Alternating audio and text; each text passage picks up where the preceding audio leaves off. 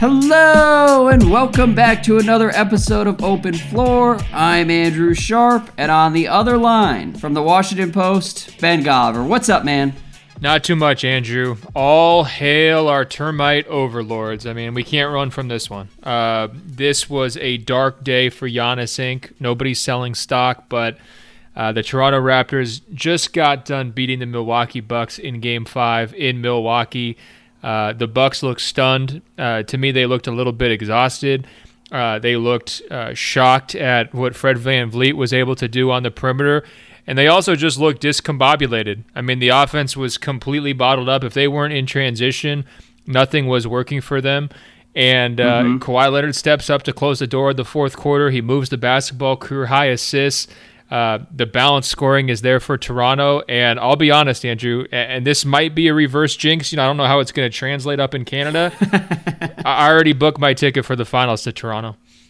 I saw that. I saw that that on Instagram is that ticket refundable at least?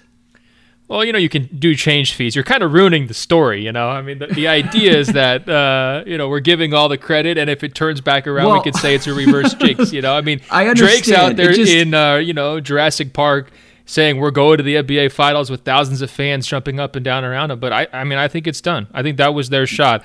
I was really impressed by Toronto in Game Four. Honestly, I didn't think they had Game Four in them as a team. Uh, and I thought uh-huh. they were even better in game five. I mean, obviously, 18 4 start aside, uh, you know, you look at the game, to me, it, it was one where I think, you know, some of the offensive explosions, you know, like from VanVleet or Leonard is going to get a lot of the attention. But I thought they won this game with one of the most boring things, and that's interior defense. Whether it was Leonard, you know, just harassing Giannis off the dribble, whether it was Siakam coming over for that late block on Giannis, whether it was uh, Marc Gasol, I think either stepping in for a charge or, uh, you know, just kind of, you know, forming that wall like they like to call it. Um, yeah, they were able to just kind of turn Milwaukee's uh, offense inside out. I mean, you know, Middleton, Middleton basically didn't show up. Uh, but ultimately, it all started with Giannis. He wasn't able to kind of get the kinds of you know inside outside drive moves uh, consistently going, especially down the stretch. And their fourth quarter defense was on another, another level. They were flying around, they were helping each other, they were contesting shots, and uh, it was a sight to behold. You got to give them credit. Yeah, you know, I don't want to sound too forlorn here because it was an awesome game all around. I mean, that is about as great as playoff basketball gets. The shots that Kawhi was burying in the fourth quarter are about as incredible as any one player can look in the playoffs. I mean, the back-to-back threes he hit were just backbreakers, and the Bucks, to their credit, fought back from there. But I mean, Kawhi has been on another level. Yeah, I will say those that, shots like, though, real quick on those shots. I mean, come on um, on Brook Lopez twice in a row. Where's Coach Bud there? I mean, I, and not to take away from Kawhi, they're great shots, but you cannot. Yeah, don't have, take it away from Kawhi. Like that was outstanding. Yeah, but come on, you cannot have in a conference finals game with your season on the line where you've made your adjustment, you know, changing your starting lineup because you realize you're in some serious trouble. You cannot have in the fourth quarter your worst perimeter defensive player on their best offensive player twice in a row. That can't happen. I mean that. Yeah. Well, and I'm wondering why they went to the switching in this series. I understand why they did it against the Celtics, but it seemed like the scheme that they had through the first half of this series was working just fine. And, you know, game three was c- close right to the end. Like literally it was a toss up, it went to overtime. Like the Bucks did not necessarily have to kind of reset and uh, come up with a whole new blueprint. And it seemed like that's sort of what they did, particularly down the stretch in this game.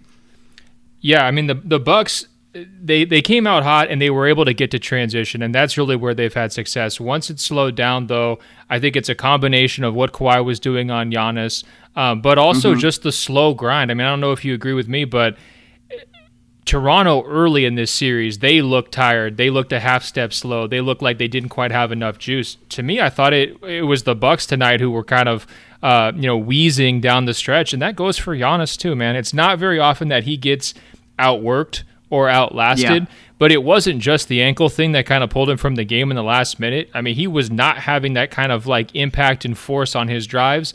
And I think conversely, you know, Kawhi Leonard, uh, it wasn't just those three pointers. It was just that slow bleed of drive after drive after drive, getting himself to the free throw line, you know, forcing fouls, putting the, the decisions in the referee's hands. And he was getting rewarded time and time again. You could see the frustration from Milwaukee side. And I think Coach Bud after the game said, hey, we, we think. Uh, you know, Giannis probably deserves more calls than he got, and, and guys like Lowry and, and Kawhi were sort of parading to the stripe, but uh, they earned it. Right. I mean, and they outlasted them. There's no question about it. Yeah, and you know, I just have to be honest here. We could talk about the Raptors in a second, but when I say I feel a little forlorn tonight, um, you know, you talk about the Bucks being stunned and discombobulated. That's how I felt watching the Bucks because I really I paid lip service to the idea that Giannis might struggle because I wrote about this game coming into game five, and I said, look, this could be a learning experience that we all look back on and say, you know, this was sort of a stepping stone to something bigger for Giannis. He's only 24 years old. And, and so I paid lip service to that idea. I did not really believe that he was going to come out in game five and struggle the way he did. I did not really believe the Bucks we're going to get almost nothing from the rest of the roster. Literally, outside of Malcolm Brogdon, everyone struggled and was disappointing tonight. And um, I don't know. I look I, like I'm I'm excited to see where we go with this Raptors team if they do end up going to the finals. But like to be completely honest, I wanted to be in Milwaukee in June. I wanted to see Bucks Warriors. We talked about it a week ago. I thought that series was going to be great. And it is a little bit deflating to see Kawhi, who is basically like a basketball sociopath, head to the finals with this uh, Raptors roster. Who, oh, actually, here, let's give the Raptors 100% of credit because they have been. Whoa, whoa, hold on, hold on, hold on, hold on. I, I, I got the spins right now. It feels like I just went on a roller coaster. Okay, wait a minute. Are, are you upset and you don't want to go to Toronto, or you're saying, okay, these guys deserve the credit? I've been to Toronto, lovely city. I enjoyed my time there. I am just saying personally, I was excited about potentially seeing the Bucks go after the Warriors, see Giannis on that stage, and see where the chips fall because I think they match up fairly well. It could have been really interesting, particularly if Durant isn't going to play in the first half of the series. And so, watching the game tonight was sort of me progressively coming to grips with the idea that like you know, it might really be the Raptors, and this is really happening, and the Bucks are just falling apart before our eyes. And yeah, um, this really sounds we, like a Raptors Republic headline: Sports Illustrated writer hates Toronto, doesn't want to have no, to come no, no. here for finals. I I can see it now. I do not hate Toronto whatsoever, okay? And I'm excited and and watching them come through over and over again over the last month. I mean, look, I've I've been the guy who has believed in Kawhi all along, and um, and watching him lead them has been crazy impressive. But I think part of what has been so surprising and equally impressive about this series is that it's other guys stepping up too. You know, yep. Marc Gasol has been excellent over the past few games. Um, well, Fred VanVleet obviously was like lights out tonight. Yeah. Kyle Lowry has been great the entire series. Like up and down the roster a lot of guys that we had questions about as recently as a week ago have come out and played some of the best basketball of their life. I mean, not like Gasol has obviously had higher peaks, but like he has been excellent um, throughout, and it's yeah, been really look, impressive to see this team respond. He wasn't great in Game Five, but he hit the one three when they needed it. He was amazing in Game Three and Four. There's no question about it. I guess when I watched Game Four, that was the game that kind of shook me. You know, that was the one where I was like, "Oh, okay, uh, you know, this Toronto team is going to a gear that I didn't really believe that they had," and it was because yeah. a lot of those supporting cast guys, but it was also because of Kawhi's ability to sort of balance things. I thought in Game Four he was balancing it offensively, not doing quite as much, almost out of necessity because of his leg. In Game Five, he was just doing it because he was making smart reads and good decisions, and he kind of closed the door there, like I was saying, going downhill over and over again in that fourth quarter to kind of you know brush Milwaukee uh, out of that game. But throughout that game, he's trusting his teammates. They're stepping up and delivering. A lot of those guys were really rough in games one and two, and they came back with just a different energy. I think they came yeah. out of game four feeling like they were the better team and they were going to win this series. Period. Like that's how they played. Even though they got off to the slow start in Game Five, uh, that's another example though. Is like if you're down 18-4 and you don't believe you're the better team, you lose that game, right? And I don't. I think that absolutely they came out of the of Game Four with a mental edge. It made me think back honestly to like three years ago when they were in the conference finals, and I think this shows some of their franchise's growth and also the the importance of adding a guy like Kawhi, where they come out of Game Four tied two, both uh, two two Lowry and DeRozan both have 30 plus points in game four. So they're basically playing their formula basketball. And LeBron's mm-hmm. response is, This is not an adverse situation. Who cares? And, Cle- yeah, and Cleveland right. blows them off the court in game five and then wins game six. I, right? I totally forgot that LeBron explicitly said, We're not worried. Like in the middle of the series, was just like, Yeah, we don't really care about this. We're fine. Exactly. And you have the exact same situation here, 2 2. But the Bucks' reaction after game four, Budenholzer looked like ashen. He could barely talk. He was hoarse, and he's like, uh, "This is going to be an incredible series." And Middleton was like, "We're going to be in for a dogfight in Game Five. I mean, they were clearly like, you know, caught, caught off guard, and I think it kind of carried over a little bit uh, into Game Five. I liked yeah. that Coach Bud changed his lineup. I was kind of advocating for the Brogdon, you know, move to start. Um, I think it was t- well. Mirotic has been disastrous throughout the series, so yeah, absolutely, Brogdon needed to get in there. Yeah, but even that, like, it could have been for Bledsoe too. I mean, he just had to get you know closer to what his best five was to open that game.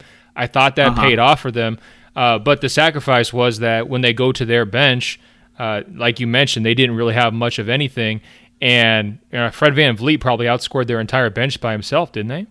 it occurred to me midway through the fourth quarter that when Fred VanVleet is like three or four times better than Khris Middleton, that's a pretty bad sign for the Milwaukee Bucks. And that's sort of where we were tonight.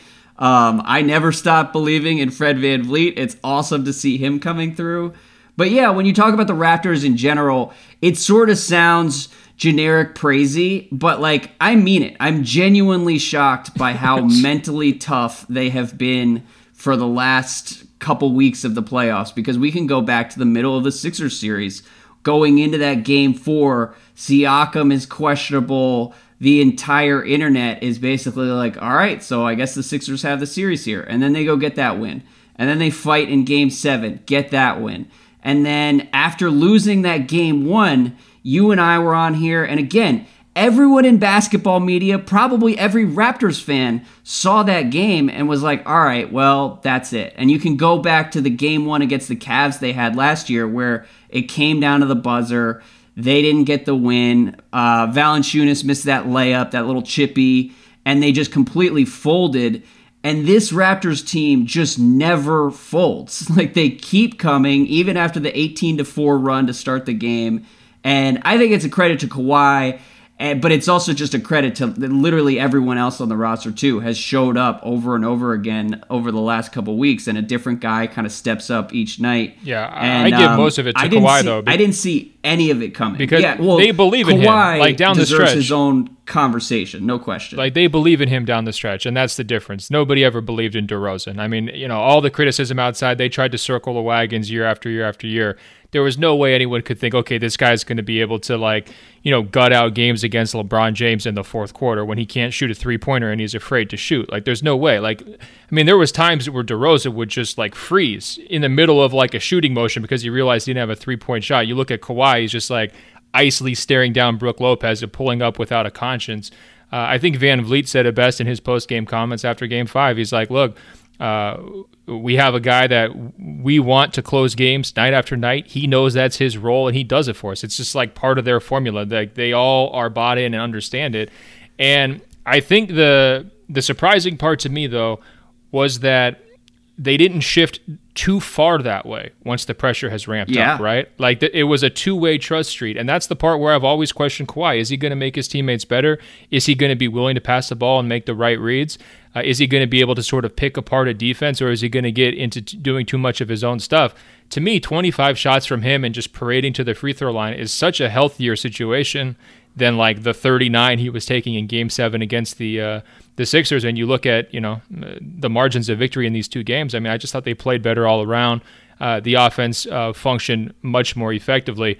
Hey, I got a well, and what I would say actually on that front is that tonight was the perfect formula for the Raptors where Kawhi, you could see throughout that first half, he was going out of his way to draw Bucks defenders and then hit open shooters. And honestly, through the first half, a lot of those Raptors were, were missing shots. Uh, but Kawhi was still finding guys and doing the best he could to facilitate. And then it was the fourth quarter where he went in to kind of takeover, Terminator, killer mode, and did it on his own. And I think that's the healthiest place for the Raptors to be because when they're relying on Kawhi to be in that mode for the entire game, that's when things tend to get screwed up. They can kind of get stuck in a rut a little bit, and some of those other guys kind of check out. But um, everybody is engaged, and that makes the whole team a lot more dangerous. No question. That's exactly what I wanted to see, and we got to give them credit. They did. They it's exactly like a, a picture perfect game. I mean, Nick Nurse looked so happy afterwards. I think they shot better than forty percent on threes. I actually have been a little bit disappointed in Milwaukee's three point defense. I just think, like, mm-hmm. in terms of the rotations, contesting shots, I think Toronto has done a better job um, basically the entire series, even including the first couple of games. Uh, in checking those boxes, I mean that's not fun stuff. It's it's hard. I think you know Toronto's got some length in positions maybe where Milwaukee doesn't, so maybe that uh, you know makes it a little bit easier to cover the ground out to those shooters. But uh, I thought that you know Toronto was generating really good looks, and including VanVleet. Like I'm sure if you go back and look at the tape, like people are going to be like, "Well, how did he hit? how this guy hit seven my, threes, right?" My guy, yeah. the one Raptor that I have always believed in, Freddie VanVleet. Uh, can we play the quote from Ben Golliver Studios here? Yeah, real post game, real quick before you do that though. I mean, it was like a personal three point shooting competition at times. You know, I mean, this guy's getting yeah. clean looks. Yeah, absolutely. I can't imagine what I would feel like if I were a Bucks fan watching Fred Van Vleet go 7 from 9 from 3 because he's the type of guy that most of the time if he's shooting from 3, you feel comfortable with him taking those shots um, at least over the last month and a half, but uh, he knocked them down tonight. And so here's Fred Van Vleet post game walking us through his last 72 hours uh, with the birth of his child has been pregnant for a while, and uh, the due date was May 31st. So we knew that it'd be close. We knew that it would be around this time, and my first daughter came three weeks early, so we were expecting it to be any day now, um, Monday morning. And I thought I had a nice day off at home in Toronto. I got the call that uh, her water broke, and uh, I started, you know, running around trying to find if I could get on a plane. So made it made it to Rockford at about 3 p.m. Spent the day at the hospital, and baby boy came um, Monday night at 9:30. So you know, doing through all that whole process and stay the night. Um, if anybody has kids before, you know, getting discharged is a whole nother adventure. Trying to leave the hospital, and so they were they were stuck up there for a while with the baby getting checked out, and I stayed uh, Tuesday. Uh, stayed in the morning, flew back, got to Toronto at two or three. Tried to take a little nap and headed to the arena for for game uh, four, and uh, you know, flew for game four uh, flew back here yesterday, and I took a car down to uh, Rockford yesterday night, and they were still in the hospital. So I spent the night at the hospital last night, and we are fortunate enough to get discharged this morning. So drove down to uh, Milwaukee this afternoon and took another nap, if that's what you call it, and you know laced them up again here for Game Five. So it's been a, a frantic week, but you know that's that's what makes all this stuff worth it it's just incredible to me that that's been his schedule over the past week. And for those who don't know, that's Rockford, Illinois. So he was able to just drive from Milwaukee down to Rockford, Illinois. Look, there's a lot visit. of traffic down there, man. I, I, had to do that last week. That's no easy thing. I'm, I'm glad he got back in time for the game. Uh, I liked how exhausted he sounded while he was explaining that. Well, uh, yeah, I was going to say that wasn't my best video clipping because right before that quote, he said, Look, I'll explain it as long as this is the last time I have to do it because I think he's given that exact same spiel like 10 times in the last 24 hours. And then Perfect. right after after that, he kind of closed it off by saying, they, you know, like was that the key to uh, your success? And he goes yeah zero sleep have lots of babies. That's how you uh, yeah. that's how you well make the shots. quote the quote that i'm reading is that's the formula. No sleep have lots of babies and let it fly.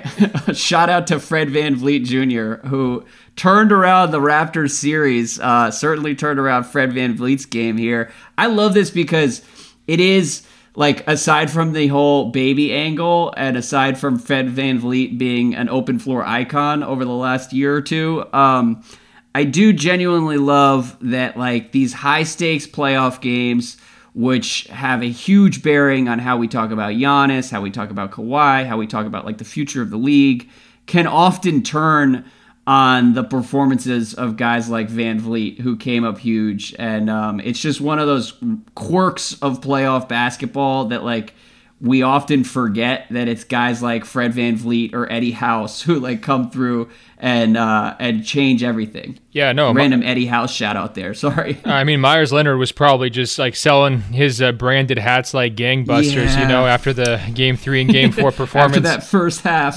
so let's hope uh, our guy Fred VanVleet has his own online shop, you know, little Etsy shop. Maybe he's making some money tonight. Look, man, I will put down thirty-five dollars for a Fred VanVleet T-shirt um, whenever, whenever he makes it available. The Kawhi side of this, though, we've said it at various points over the last twenty minutes. I just need to be very clear. Like, I am straight up stunned by how good he is and his ability to slow down Giannis, the one guy who has basically been in, impossible to stop the entire season and then Kawhi switches onto him in games three and four, and then again tonight. And Siakam did a great job too. And like, look, the Raptors have a couple former defensive players of the year. They've got like their entire starting five is great on defense. So it's not just Kawhi, but Kawhi's ability on that end, and then to couple that with what he's doing on offense is just mind blowing. Um, and it's something that I expected to see maybe once or twice in this series but have I, I had never in a million years would I have expected him to come in and just like own the series the way he has. He has been the best player on either team. Um, no, he definitely and has. It has not been close. I expected it to be at least close between him and Giannis, but it has not been close. Uh, Giannis had some moments early in this series. Uh, yeah, I think people overuse that. Oh, it has a bit close thing, but Kawhi has definitely been outplayed him in this series, and I think it goes back to the idea of like is Giannis so good that he doesn't need a jumper? And the answer is no. I mean, I think we learned that here in this series. He is easier to guard for a player as smart and talented and physical as Kawhi Leonard. Uh, if he doesn't have to worry about the three point off the dribble as being a threat, um, it's also easier to send your help and make sure you have that second guy, you know, planted in the middle of the paint. If you know nine times out of ten he's trying to go off the dribble, spin move, uh, put his head down and get to the basket, right? Like it wound up mm-hmm. getting a little bit formulaic from from Giannis offensively as his series unfolded and kind of playing into the you know Toronto Raptors hands. That's why I was worried after game 4 on behalf of the Bucks because Giannis didn't have any counters left, right? Like it's not like he's got this incredible like crazy handle where he's going to be, you know, doing triple crossovers like Kyrie Irving through the paint and, you know, reverse layups and stuff like that. I mean, we, we know kind of what he wants to do off the dribble and most people can't stop it the combination right. of Kawhi plus Siakam or Kawhi plus Gasol uh, or Kawhi plus Ibaka was able to effectively neutralize, you know, the best part of Giannis's game, which is going to the basket. And you know, he did hit one three, and it almost seemed like that was going to be like the best moment for them late in that game when he when he uh, when he hit that one. It was like, oh, is this going to be the miracle night where a Giannis three kind of saves their season? Um, right. But it's not reliable from him. He doesn't trust it, and you know, it's crazy. Well, and it's uh, not a good sign for the Bucks that they need him to start hitting those threes to get going because all the things that he typically does well, he's just looked really uncomfortable with against the against the Raptors and particularly against Kawhi. Like they, he's just never looked like he's in a rhythm, and that's but like the Bucks are struggling for a lot of reasons. Eric Bledsoe has been a disaster. Uh, Mirotic is borderline unplayable himself. Brook Lopez. I mean, a lot of what I feared would happen against the Celtics is now happening against the Raptors. But I, it definitely starts with just making Giannis uncomfortable. And there are times when it seems like he's sort of in his own head. He definitely wasn't aggressive enough to start the game, and then he got aggressive for about half a quarter near halftime. And then it just, he struggled to kind of put his imprint on that second half as well. Yeah, he was definitely in his own head, uh, overthinking. Uh, but it, it, goes back to the reason why he's in his head is because what he wants to do going downhill has been taken away, and he's run out of yeah. counters, and so he's it's sort of like you know he, he's blue screened, right? Like your your laptop crashed. Like his laptop is crashing in the middle of this series, and he's trying to hit control. I've never heard that term before, but yes, that's a good way to describe well, it. Well, I'm from an Intel household, so that's probably where that one came from. But and he's hitting Control Delete, and he's getting no response. Yeah, and it, it's not fun to watch as a Giannis Inc. shareholder, co-founder. I don't like this. I don't like where we are right now uh, because again, it just never crossed my mind that there was a real possibility that he would get punked the way he's been punked. Yeah, um, come and this the You're series going a little too well, far What? there. I yeah. He's I going know. against a more mean, experienced uh, player. I mean, there, there's no question, and the experience factor with Lowry, Gasol, I think that's showing through in this series for sure. And some of the Yeah. doubts that you had about his supporting cast, you know, going back to the previous series, have definitely manifested here. I think, I mean, even not- like game, look, I'm not like game shoveling three- dirt on Giannis's name here. I'm Right. just saying that I I was a real believer uh, coming in here, and it's strange to watch him suddenly look mortal after the last nine Yeah, months. That's a- all I'm saying. Yeah, no, for sure. There's a difference between looking mortal and getting punked. I mean, his his worst game, game three, he had the most rebounds by a Bucks player at a playoff game since Kareem, uh, and he had 4 Mm-hmm. block shots. Right, so like he's still finding ways to contribute. His just his offense has definitely come back to earth, and um, you know he's going to have to get back in the lab. I mean, if he wants to avoid, Yeah. and I think I mean not to spin this forward and say, oh, their season's over, he already needs to like start planning for the future or whatever, but when he's hit roadblocks in the past, that's what's led to the breakthroughs, right? Like he goes into the summer and thinks like, I need to add X, Y, Z if I want to be able to, you know, get past this stage of the playoffs. And for him, it's going to be even more motivation than ever to figure out how to shoot a jump shot that he trusts, and then he's going to have to figure out a little bit more off the dribble, uh, so that it's not, you know, it's not the same three moves over and over: go left, go right, go euro step, or or spin. That right? you know what? To be honest with you, watching his games, I I would focus more on that than the jumper. I, I, the jumper obviously will help whenever it comes, and I think it's encouraging that he's made incremental progress versus where he was a year ago. So like. I don't think it's a pipe dream to think that it, three or four years down the line he'll have something resembling a reliable mid-range jumper that can help kind of free him up in these situations. But in general, if I were looking at like where Giannis can improve, the timing in terms of how he passes, when he passes, and the balance between distributing and kicking out to shooters versus just going at the rim and forcing things and making sure that he gets involved offensively is is what will take him to another level. Because right now I think he's a little bit discombobulated like we've said because he's just like struggling to make those reads and make those choices and um Yeah. and it's it, it- it hurts doubly because the guys that he's leaning on are not showing up either Yeah, but so the tricky part is they've assembled nothing but shooters around him, right? They shot more Yeah. threes and made more threes than basically everybody besides Houston during the regular season. There are some guys who you say, okay, maybe they're not going to show up as much in the playoffs, and that has come through in this series a little bit. I do give a lot of credit to, for that to uh, Toronto's, uh, you know, perimeter defense here, especially the last couple of games. Uh, So there's not that much more that any team can reasonably do to help him there, right? So if it's a matter of ball handling, uh, if it's a matter of just reps, I mean, I think he's come a long way in terms of his ability to read defenses. I think he makes, with the exception of game three, he made a lot of really good decisions in this series in terms of when to pass, when to not. And at some point, you do have to kind of go to the basket hard and hope you get calls. Um, Yeah. So I don't know how much room or more room there is for improvement on some of those things. Whereas, you know, and this is not a, a, criticism specific to him, but if your lead ball handler is just not a proven threat from the perimeter, I'm not sure you can win a title in the NBA. It's something I've said in the past. Giannis was easily the person who was going to challenge that logic. But if you look at Curry, Durant, uh, Kawhi, uh, you know, basically any LeBron, any of these guys who are in this conversation, Harden, if he could ever get through Golden State, I mean, all of those guys have that weapon. You know, Damian Lillard in the Western Conference Finals, uh, and Yeah. and same deal with Denver. I mean, they've got a lot of lead ball handlers who can shoot uh, or are comfortable on the perimeter. Even Jokic, right?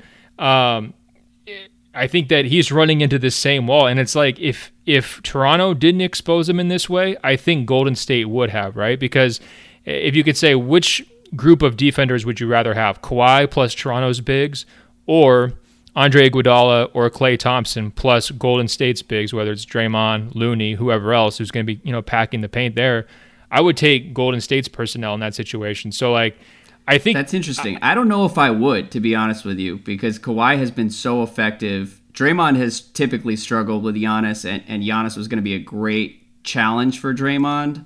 Um, but, but I think Kawhi, that they would have just put Iguodala on him and said, "Hey, try to strip him constantly. Uh, you know, get up and be physical with him. You know, kind of make him drive into traffic. Draymond's the best help defender in the NBA, and then Looney's been having a great playoffs, and I think uh, he he might hold up a little bit better in that matchup than at times for I, Gasol. I just think it's a credit to Toronto's personnel and how good they have been, and I think we've probably understated how much talent they have on that end. But it's it's a point well taken that like I'm just saying this he's was always he's screwed a either way. possibility with Giannis. Like yeah. I just think yeah. that he was going to run into the same problem because he didn't have the jumper. That like unless he can completely physically overpower uh, the guy who's guarding him and the help defender, their offense is going to break down. And I think I did not expect it to happen in this round. Uh, but I expected that that would happen in the Warriors round, and so yeah, full credit to Toronto for sort of exceeding expectations defensively. Um, but it's a huge hole in his game, you know, and yeah, you Yeah. could talk Well, around it as, be- much as you want, fair, but it's a big problem. He's he's also getting hit a lot, and uh, he has not gotten the calls that have gone the Raptors' way. Um, and that's another thing that, like, coming into Game Five, I kind of figured that the pendulum was going to swing back in Milwaukee's favor, and for some reason. He kept getting hit and was getting maybe half the calls he should have been around the rim. I understand it's playoff basketball. I know I sound like a Giannis soccer parent right now, but like you got to start giving him a few calls here along the way. I mean, he I I get Yeah. that he's kind of the new Shaq, No, but like, like, they were that dude is getting hit every time. They were minus 13 from the free throw line in game five. And like, I actually kind of thought Bud would come out harder than he did. Uh, maybe he just Yeah. was feeling a little bit gun shy after the whole Drake fiasco. You know, like he takes one little subtle d- dig at Drake, and all of a sudden it's like the headline for the whole story. So maybe he didn't want to like risk the fine and, and blame the referees and have everybody kind of twist it. But I think he should have should have stood up for his star more. In fact, I think he should Yeah. have taken the fine. And I wanted to ask you, should he have taken Giannis out of the game when he did? After the game, he explained in that final minute, Giannis had twisted his ankle. He was in some pain. He didn't think he was moving very well, so that's why he pulled Giannis from the game.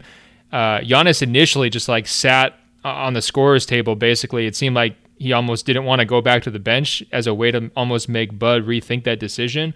Uh, it, to, Yeah. to me, it brought back memories of taking Duncan out uh, in the 2000, 2000 uh, what uh, 13 finals, where Mm-hmm. he's not able to get the rebound on the that key play where the Ray Allen three. Uh, it's like, what are you doing, taking your best guy, the guy who got you there, out in sort of the pivotal moment?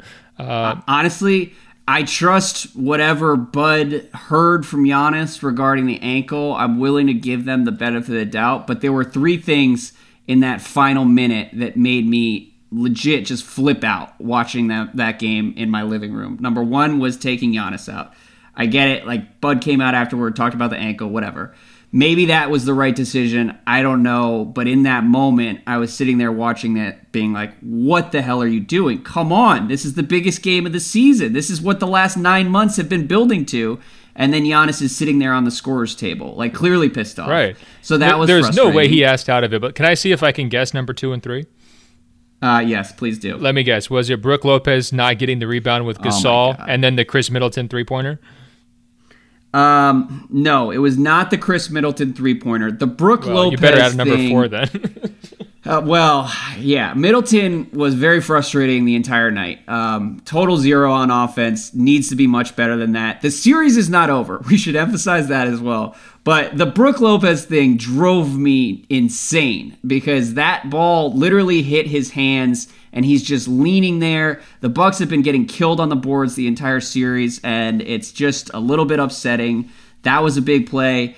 The other thing that really drove me Hold on, real quick. Can I defend him though? His right arm was locked up by Gasol. I actually Yeah. thought maybe it should have been a foul on Marc there if you're going to start, you know, if we're nitpicking and whining about calls.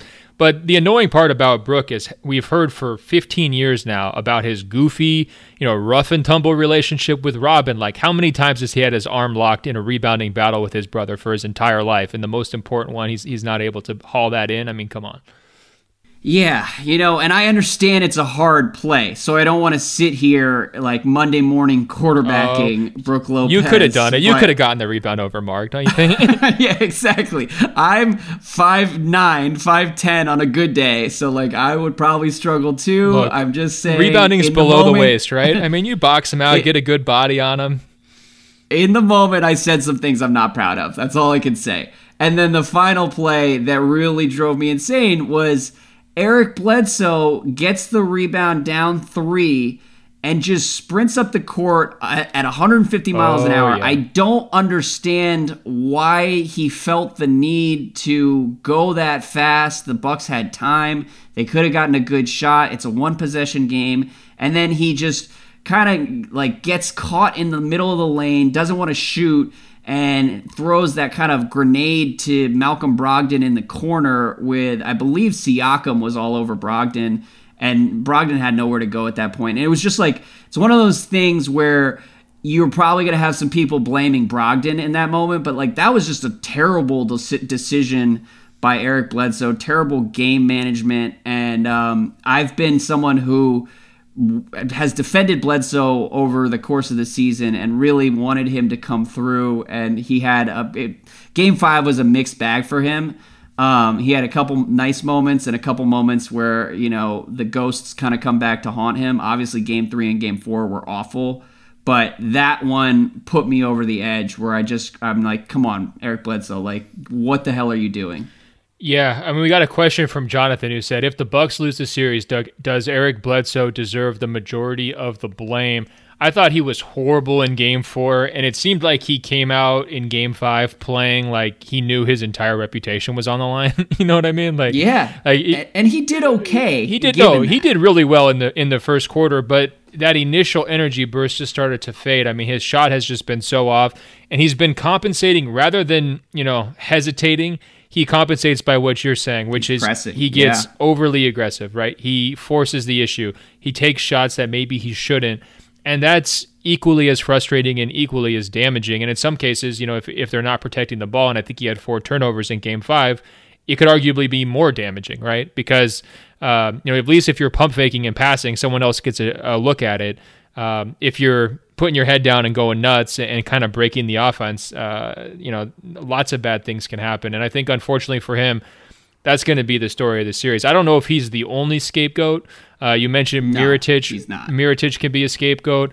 Um, I think Middleton uh, is going to be in line for some criticism from some people. Personally, I think he's done a pretty good job, uh, pretty good job defensively on Kawhi, and we're seeing Kawhi take his own offensive game to new heights. And like at some point, you know, there's not a lot that defense can do there. So um, I think that explains a little bit of his offensive underperformance. Is just you know the, the heavy lift he's got to do on the other end. Um, yeah. But there's no question. Like I think if you're you know throwing darts, I think Bledsoe's the the number one guy who's getting them.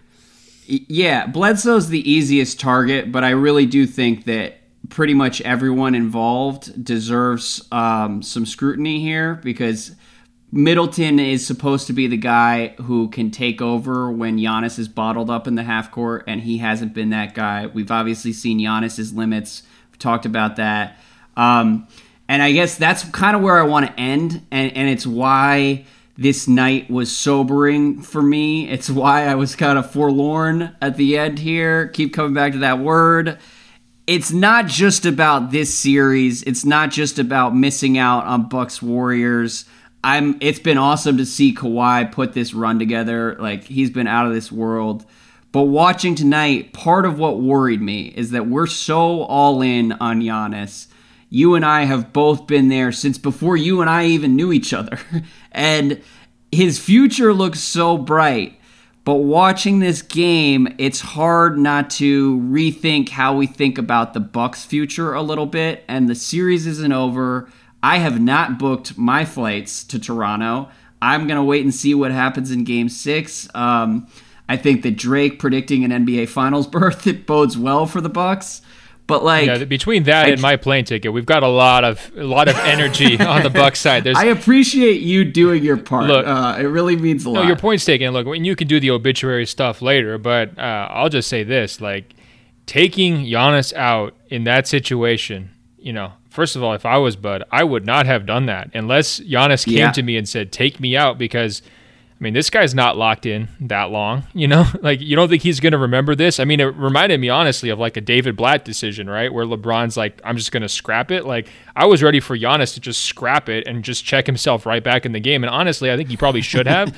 um, yeah, but yeah, it was. Uh, uh, you know, if Giannis, Well- God forbid, if if Giannis ever leaves Milwaukee, I think people would point back to that and be like, "Look, that was just weird. We don't know why he did it, but it, you know, it felt like almost like a Yeah. breach of trust to me. If I was a player in that situation and he just is taking you out without your okay, I mean, injured or not, come on.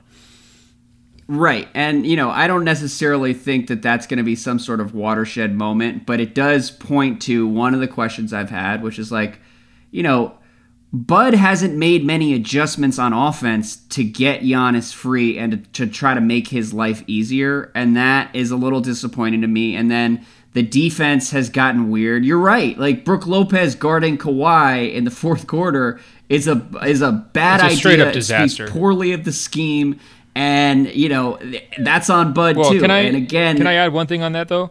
I almost wanted Giannis to step up in that fourth quarter and be like, "Look, it's clear this se- series is on the line right here, right? This is the hinge Yeah. game.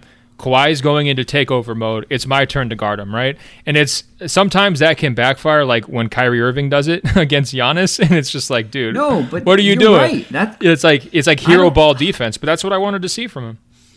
Yeah, and I'm bummed that we haven't yet gotten to see that, and um, that may come in Game Six and Game Seven. Again, the series is not over, but like couple Bud's kind of head scratching decisions with some of what we've seen from Middleton and Bledsoe, who are the guys that Milwaukee does seem to be invested in long term.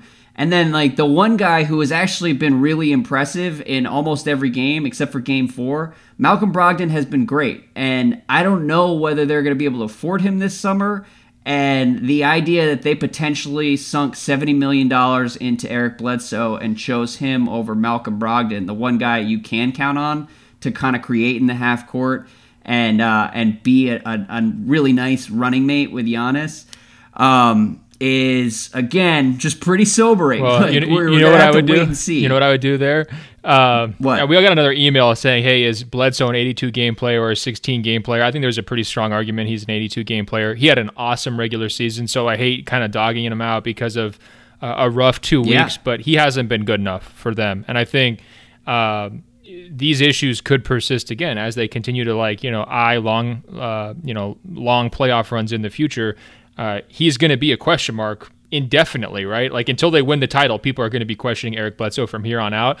Why don't you call Uh-huh. up James Jones down in Phoenix and say, "Hey, man, like I know it's a new era for you. How about we trade you back, Eric Bledsoe? We're not even going to really Homecoming. We're not going to ask for that much. You know, uh, you can get yourself that starting point guard you've been looking for. You can sell your fan base on an easy win. Uh, just give us a little bit of salary cap relief, and then pay Brogdon, and then you're good to go.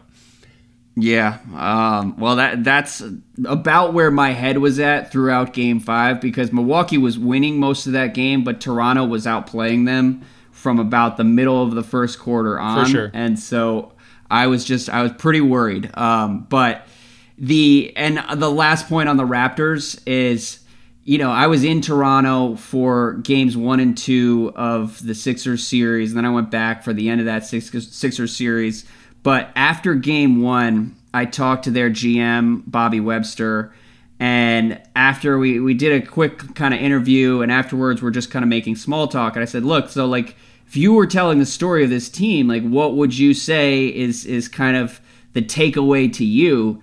And he said, you know, I don't know where this season is going to go, but I do know, or I get the sense being around the team that we're a lot more mentally tough, and toughness is not something I worry about with this team.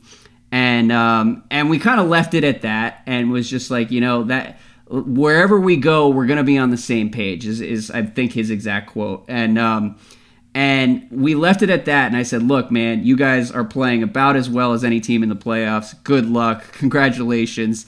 Then they go out and lose game two against the Sixers. They look doomed. But to see them come come back over and over again throughout this playoffs really has been cool. And um, so hats off to the Raptors. They have not gotten a lot of love on this podcast over the course of the year, but like Kawhi is on another planet right now, and this is just it's all kind of taking on a life of its own. Uh, there's no question about it. Um, the the mental resolve stuff has been there. I mean, Kyle Lowry too. Like we kind of glossed over him, but he came out to his post game press conference wearing an oven mitt because his hand is screwed up. And he's been a winning plays guy. Uh, He's been this great. entire series. You know, game after game after game after game. So Um, you know, I don't know. Uh, the only silver lining I can take is that uh, this team looks a lot better without DeRozan. You know, that's the only thing I can I can tell myself for your personal brand. Yeah, yeah absolutely. Oh, all right. Well, should we move on and talk a little All NBA, Ben?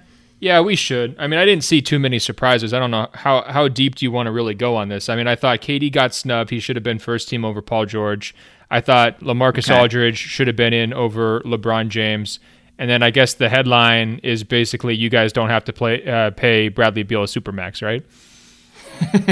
I guess that's the headline. I don't know if enough people actually care about Bradley Beal or what the Wizards pay or don't pay to make that the the top headline. Um, but uh, hold on, actually, first we are going to take a quick break for a word from our sponsors, and we'll be right back. Hey guys, what's up? This is Ben Golliver with Sports Illustrated's Open Floor podcast.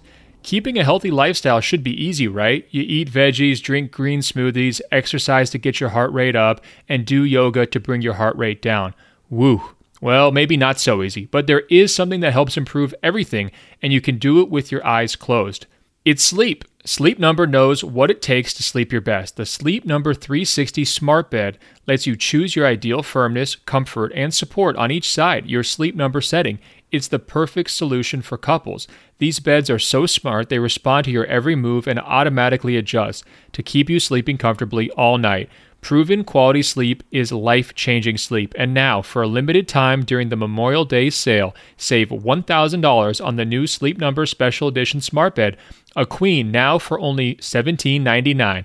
You'll only find Sleep Number at Sleep Number stores or by visiting www.sleepnumber.com. That's www.sleepnumber.com.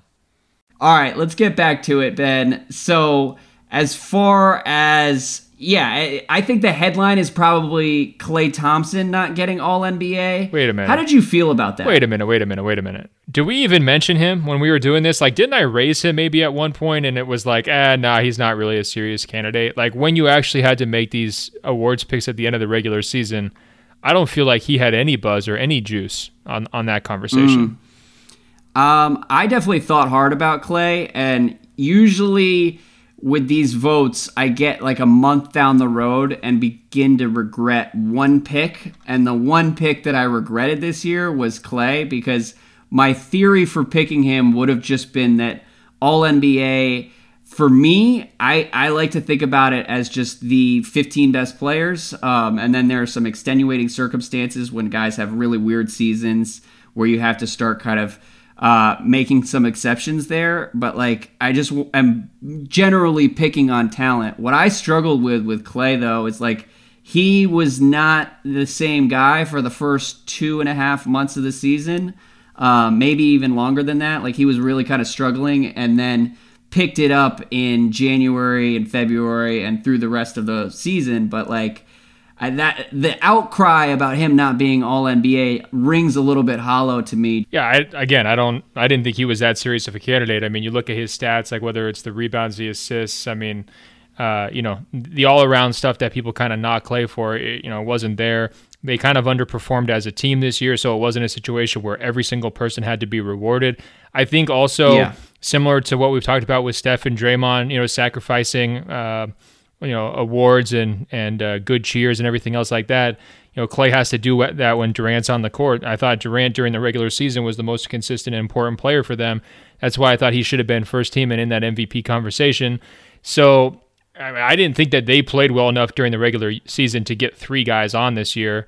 And, you know, if we were trying to do revisionism and say, okay, who got snubbed? To me, like Draymond's more of a snub than Klay. If we're to say, oh, you know, like let's rethink all these decisions after what we've seen in the playoffs, like Draymond's definitely one of the six best forwards or the nine best bigs in the playoffs. There's no question about that, right? So if you're going to try to use that logic to justify why it was a big, you know, snub for Klay, then I would say uh, it applies even more to a guy like Draymond. Well, yeah, I, and Draymond was was a disaster for a, a, much bigger stretch of the season than Klay was. Um, I thought he just he struggled just enough for me to whittle it down to Kemba versus Beal for that last spot. And if you recall, I didn't make a decision on Kemba versus Beal until that Friday when we had to turn in our ballots and I believe I I texted you and we kind of worked it out over text. I felt bad choosing Kemba over Beal, but like when you look at their numbers, they're awfully similar. And Kemba won, I believe it was eight more games in Charlotte, and just seemed to be a little bit more of a winning player. The numbers were a little bit less empty with him than they seem to be with Beal. Yeah. It Um, kind of feels to me like it's a moot point though, because I don't think Charlotte's not going to give him the supermax, are they? Are they going to give him every single penny? I don't really see that. Um, if they did, Yeah. that would be. I'm talking about mortgaging your franchise's future. That would be a mess. And then for Beal, like now he can't legally get it, but that would have been a pretty dubious decision by uh, Wizards management as well. So I wasn't saying that either Draymond or Klay deserved it. I just think the reason why Klay is getting all of this attention is because Golden State's coming in just red hot here over the last two weeks, and because he's had the ability to show everything that he can do, and he's played uh, fantastic defense. Like I thought it was completely fitting that he made all defensive. But didn't make All NBA. That sounds right on both counts to me. Uh, if you're going off of the regular season performance, Yeah, I agree with all of that, really. And it just, I will say, there are times when you look up and see Klay have a have an awesome playoff game and feel like an idiot for voting for Kemba or Beal Yeah. or whoever it may No, be. I hear you. versus where. I don't like rewarding those losing like players, and I think that's why he rolled his eyes. Right? It's like, oh come on, Kemba Walker, really? yeah, and I don't blame him for rolling his eyes at all of us. like it's a fair stance for him as well. But at the same point, like every single guy on MB- All NBA was his team's like number one or maybe number two option, right? Or would be capable of Yeah. being a number one option. I think the only exception was Rudy Gobert, and you know that's basically your defensive player of the year, right? Like everybody else is basically lead ball handler or team's leading scorer on all three teams.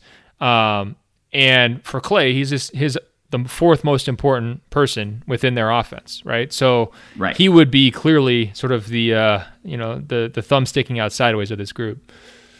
Yeah.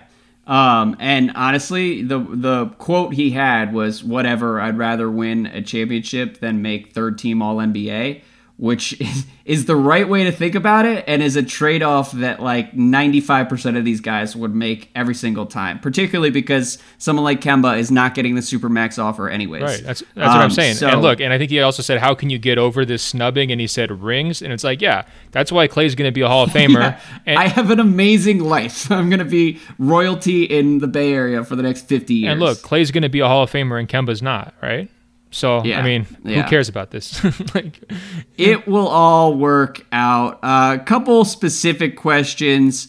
Ajay says, "Is there a good way to redo the supermax structure in the NBA? This is just not working. How about making the incremental increase above a standard max contract non-punitive to a team's salary cap?" To me, that's the obvious solution. I will say I, I'm proud of our podcast, Ben, because we were no, earlier no, no, on this. Slow down, than- slow down. Don't try to share the credit. Don't get humble, Andrew.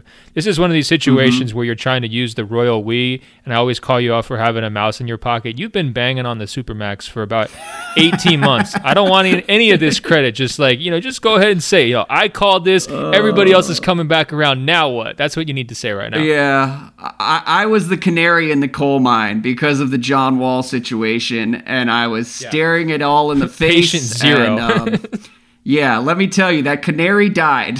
um, but I, yeah, the answer to Ajay's question is is pretty simple. I, I think that the supermax can work if you do make that extra money non-punitive to a team's salary cap. That's a good way to put it, and that's the that's the simple fix. I don't think you can open Slow down. the CBA. Slow down. This is too much lawyer speak. What you're saying is, look, you get a normal max that counts on your salary cap. Anything that goes up to that super max, that extra percentage for the super max, the player gets Yeah. paid, but the team doesn't get charged for it when they're trying to assemble their roster. That's what you're trying to say.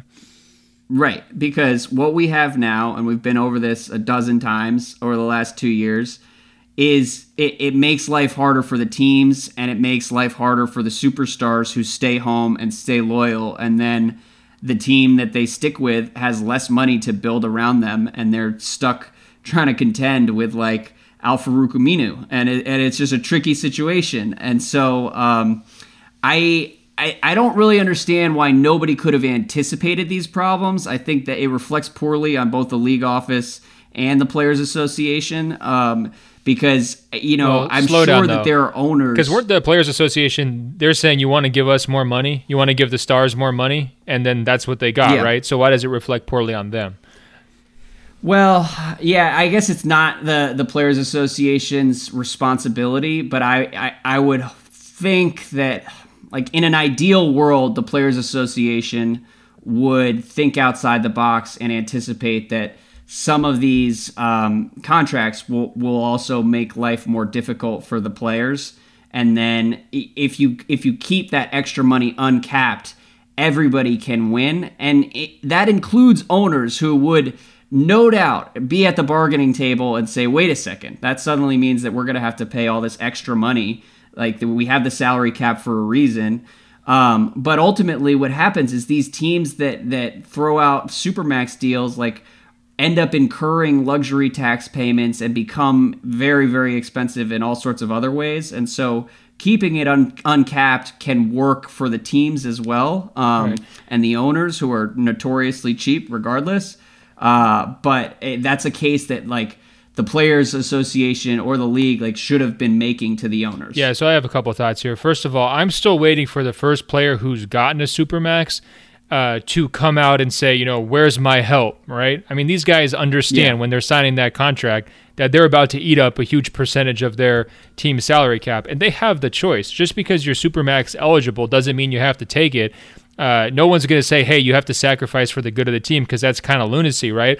But if a player was in a position where he's saying, I need to balance my own personal financial interests with our team's ability to construct a winner around me, any of those guys could have just said, you know what, I'm good. Give me the normal max, right? But nobody really has done that. Uh, you know, whether it's Harden, Curry, you know, Damian Lillard's going to get his, John Wall, who you've mentioned, everything else. Like those guys want every penny, and I think, you know, the NBA is su- such a star-driven league that they deserve it. So. I don't think that uh, the star players or the or the players association, you know, can really complain about the ramifications of it because they're signing those deals with eyes wide open. You know, if you're James Harden and you're going to be getting forty something million dollars, that like, guess what? You know, Danuel House is going to be the guy you're kicking it to. You know what I mean? Like that's already like baked into how it's going to have to go. I, I definitely understand that, but ultimately, and the NBA is in a really good spot because the players and the league have such a good working relationship. But ultimately, it benefits everybody to, to come up with a, a system that uh, works best, and this system is is suboptimal. And I think even Adam Silver said that in a in a piece with ESPN today, where like there's always ways to improve it. No, for sure. what I'm saying um, though is, if you're the players, do you think it's as broken as we in the media or the owners think it is? Because I think if I'm a top ten So- player, if I'm Chris Paul as the executive director of the Players Association, or uh, sorry, the president of the Players Association, or if I'm LeBron James, who was kind of on that panel right when they were negotiating this stuff. I think the superstars look Yeah. at this and are like, "This is great, like awesome." Like, oh, so you're saying So you're saying- they're going to give us two Brinks that, trucks like- instead of one Brinks truck? Perfect. Yeah, I'll So- I'll be there. Just tell them to show up at 9 So a.m.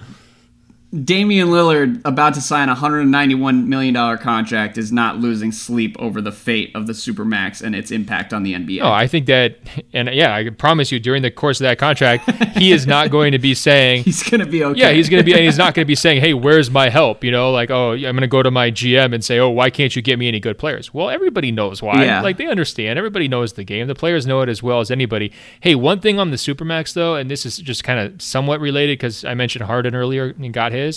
Um, there was a report from the Athletic today saying that he got into a little bit of an argument with Chris Paul uh, during uh, immediately after the game six loss at home to Golden State, right before they got eliminated.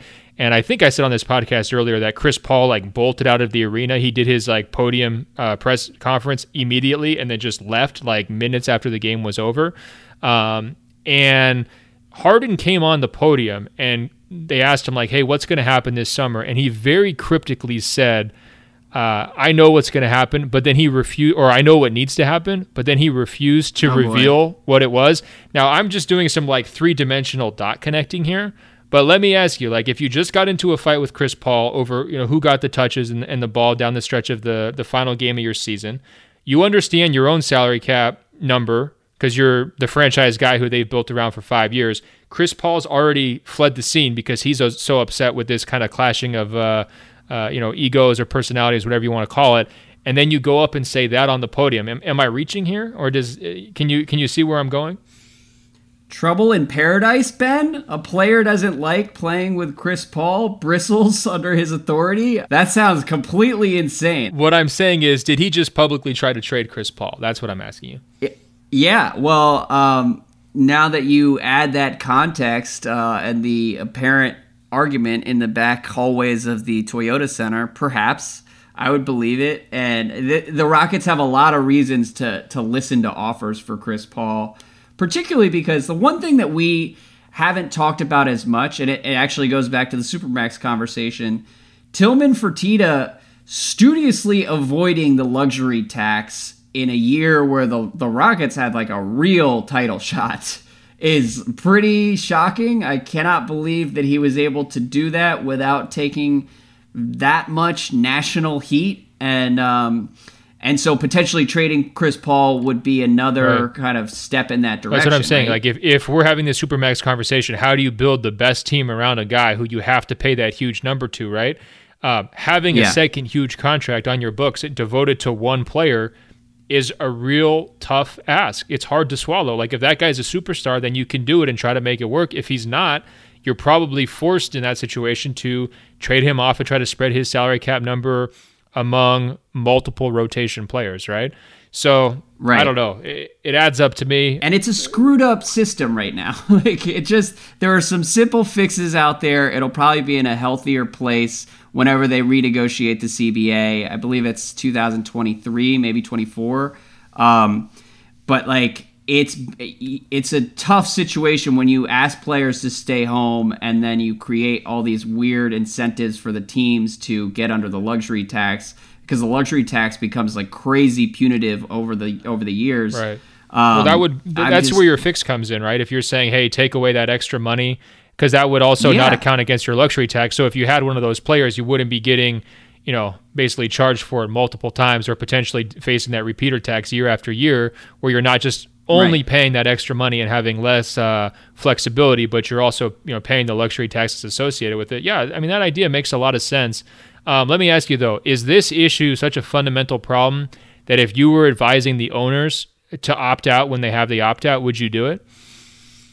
Um, yeah, absolutely. I think in general we're going to see these guys because again, it's it's a really cool thing about basketball right now. The Players Association and the league seem to have a pretty healthy working relationship. So I imagine that we're going to see them opt out of each CBA whenever they have the opportunity, just because that's an opportunity to kind of improve things. This is not going to be like a David Stern staring contest, uh, but I think both sides recognize that like the business of basketball is in a good place and it's worth kind of investing the time and energy to to tweak the system wherever they can. Yeah, that makes sense. I mean, uh, it's so, funny. I sound like a, a rep for the Players Association now or, or the league, but like I do think that's sort of what's happening. Yeah, I can see it. I mean, it's funny because it affects each team so disproportionately, right? Like if you're any of the other teams looking at the Wizards, you're like, oh, I love the Supermax. this just screwed them for the next five years. This is such a great competitive advantage, right? And there's only yeah, going to be cross them off the right, list. How many teams are going to wind up being screwed by this? Honestly, like seven, maybe at the end of the day. Like there's only so many teams that are players who are going to be able to qualify for it. There's only some percentage yeah. of the players who qualify who are actually going to want it, rather than having the flexibility, right? And then there's only you know some players who are going to be able to have enough clout locally to be able to get the team to sign off on it, right? Which is why Damian Lillard is such an obvious example because he kind of checks all those boxes as a franchise face and all that.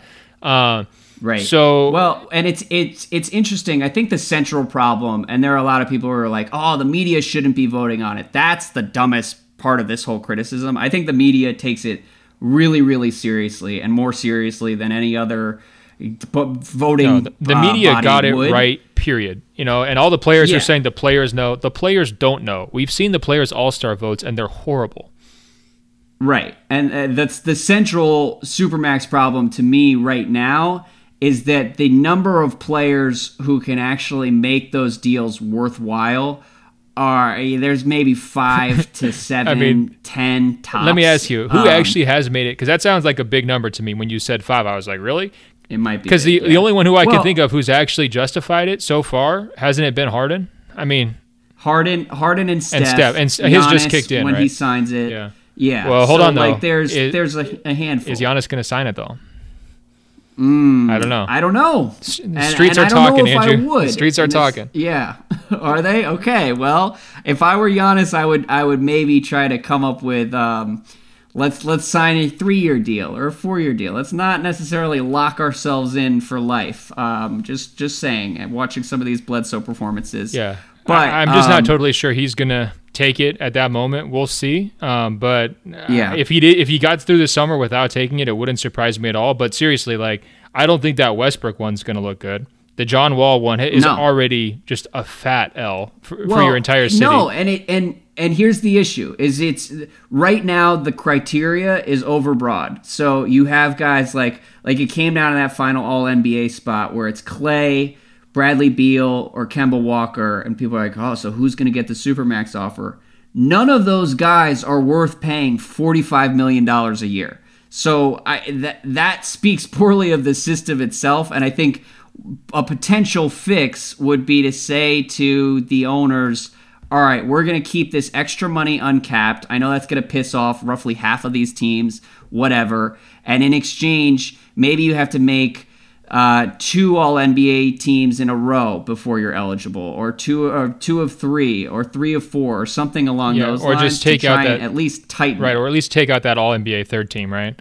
Um, because Yeah. that's really where you come into like the questionable candidates. Like, wasn't Wall All NBA third team to qualify? Yes. Yeah, so yes, and Lillard Lillard is All NBA second team, and he's worth it. He's the guy who can really like anchor your team no matter what happens, and so it makes sense that he's getting that offer. But like Kemba, It does, but Everybody can see that's a bad. But idea. you've seen the numbers, the projected numbers for Lillard. I mean, that deal gets pretty ugly and pretty dicey by the end of it, right? So that may not- actually not, even though he's like a perfectly deserving candidate, right? It still might not actually pay off. And that's why I keep coming back to like, other than Harden, I'm not sure who else has made one of these deals pay off. And that's the real problem to me. I think if I'm the owners and why it would frustrate me so much is because even in the best case scenarios, uh, like it's working for one team, right? Uh, Yeah, and and it's causing complications for them too. So if you if you're saying, hey, the rule isn't really working and it's having all these horrible unintended consequences, um, that's a loss on both sides. Well, and you know what? It's funny because we've talked about the healthy working relationship between the players and the league. Let me tell you one thing.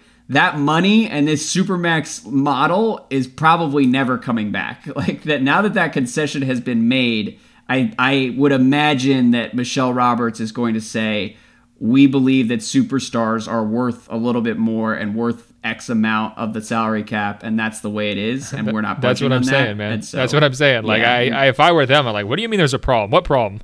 like the, the paychecks are coming through. I'm cashing. I'm like, what, what, what issue? Like, I don't know what you're talking about. Yeah, well, just make the extra money uncapped, okay? As a, a person who is living through the John Wall era, I just please let's change some of this somehow. Hey, um, real but, quick, um, speaking of the John Wall thing, though, I mean, this was kind of a big week for your Washington Wizards because you had Tim Connolly, who was linked to that Wizards opening job, you know, after Ernie got fired in April for basically five or Mm-hmm. 6 weeks straight. He winds up, you know, exchanging numbers or however you want, whatever euphemism you want to use in, in terms of offers and, and the back and forth and all that.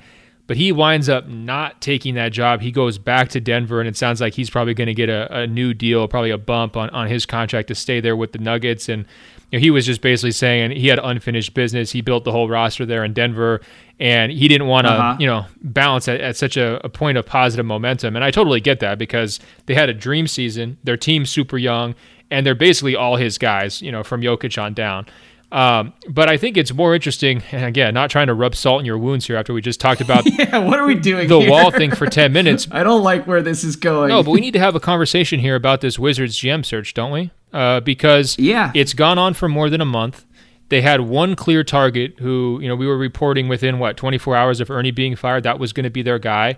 They they went through the process of interviewing a round of candidates, but it sure seemed like the whole thing was structured around the idea of like we're just going to go make you know Connolly an offer he can't refuse. He's the hometown kid. He's going to come mm-hmm. back and save the day the flirtation lasted like 48 hours. I mean, it was over pretty quickly. So clearly, you know, Ted Leonsis' pitch, whether it was money or control or whatever it was, wasn't really good enough to kind of break through. And then all of a sudden, it just kind of blows up in his face. And now they're apparently kind of, you know, kicking the tires maybe on some other candidates.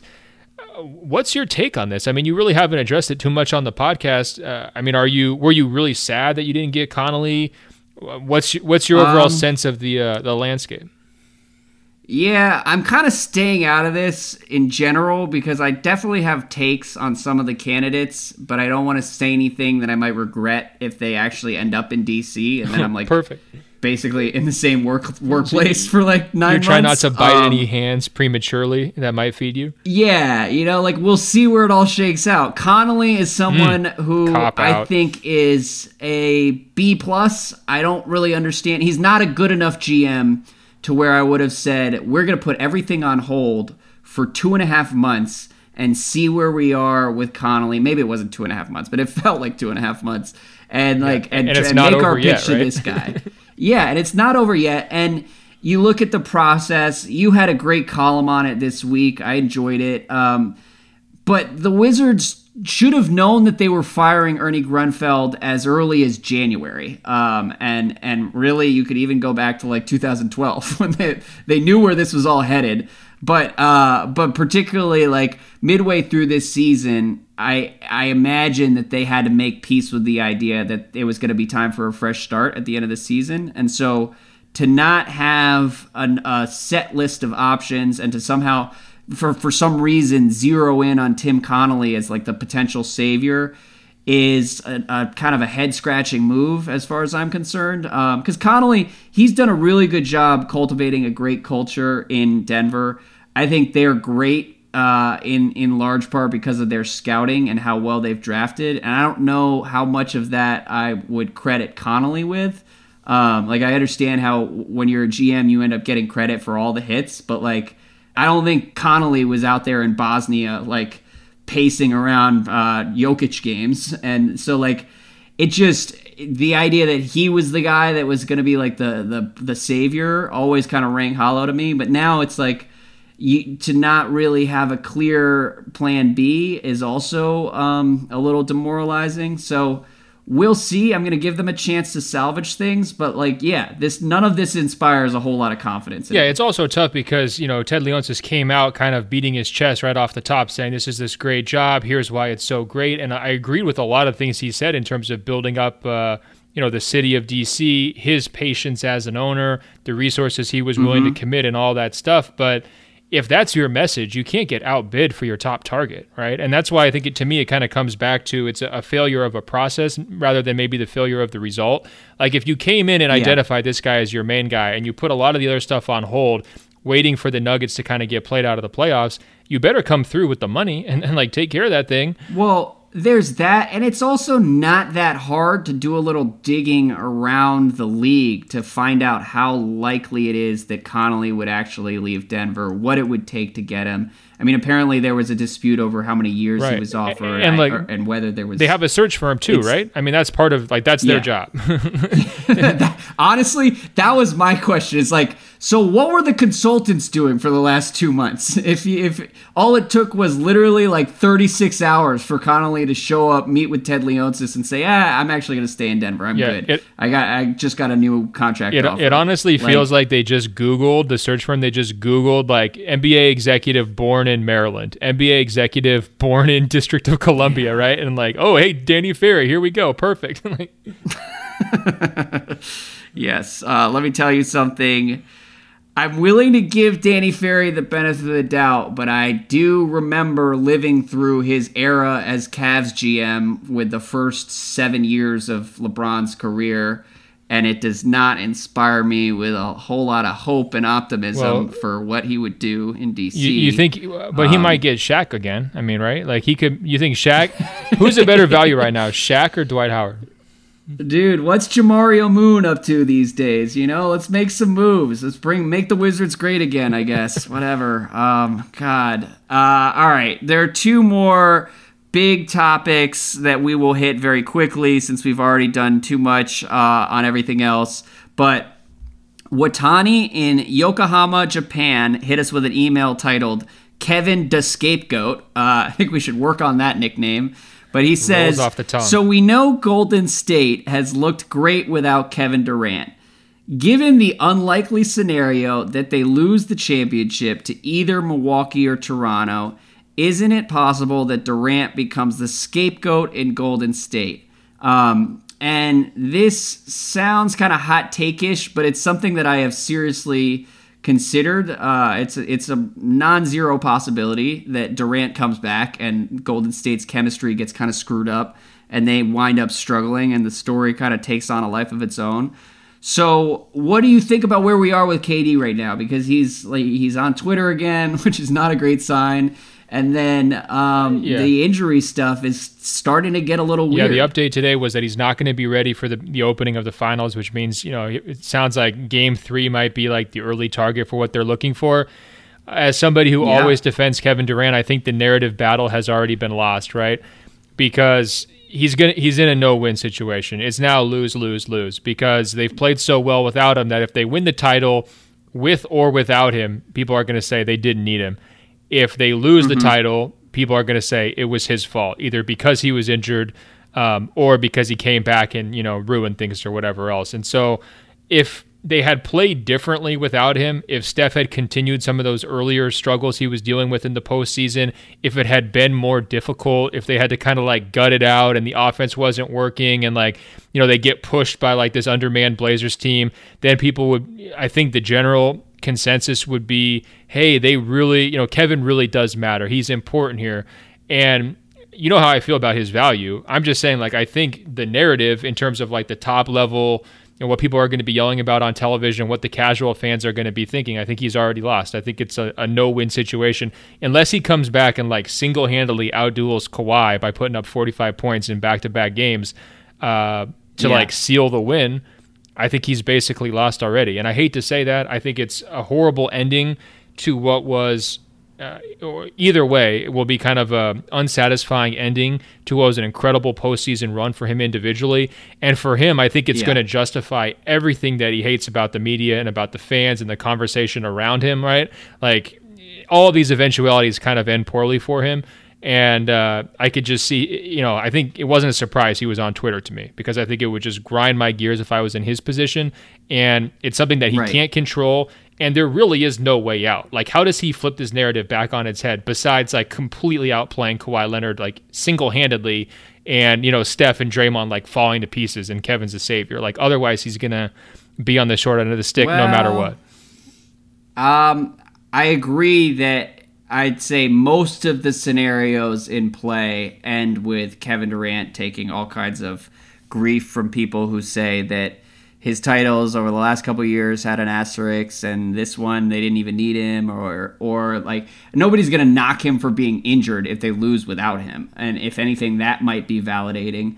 I think the one scenario in play and by the way you bring up him and Kawhi that took me back to i believe like mid-november do you remember that Warriors game where I don't even know if Steph was healthy, but it was just Kawhi versus Durant, and they both were out of their minds trading shot for shot down the stretch? Do you remember that at all? Uh, I don't offhand, but that sounds like what would happen when you get those two guys on the court. It was honestly, it was awesome. Kevin Durant, I believe, hit a three from like the logo. Um, I, I think the Raptors ended up winning in the end, but it's one of those things that like is is lost to time because it happens in the middle of the regular season. But um, it's a reason to get excited about a potential Raptors Warriors finals. Um, I'm talking myself into it as we go on the podcast here. The Durant thing, if I were him, um, I well, if I were him and I were a bad person, I would be rooting for the Warriors to be down 2 1 going into game four at Oracle, at which point Durant could come back and be the savior who helps them win the title and um, and validates his own role and value over the last couple years.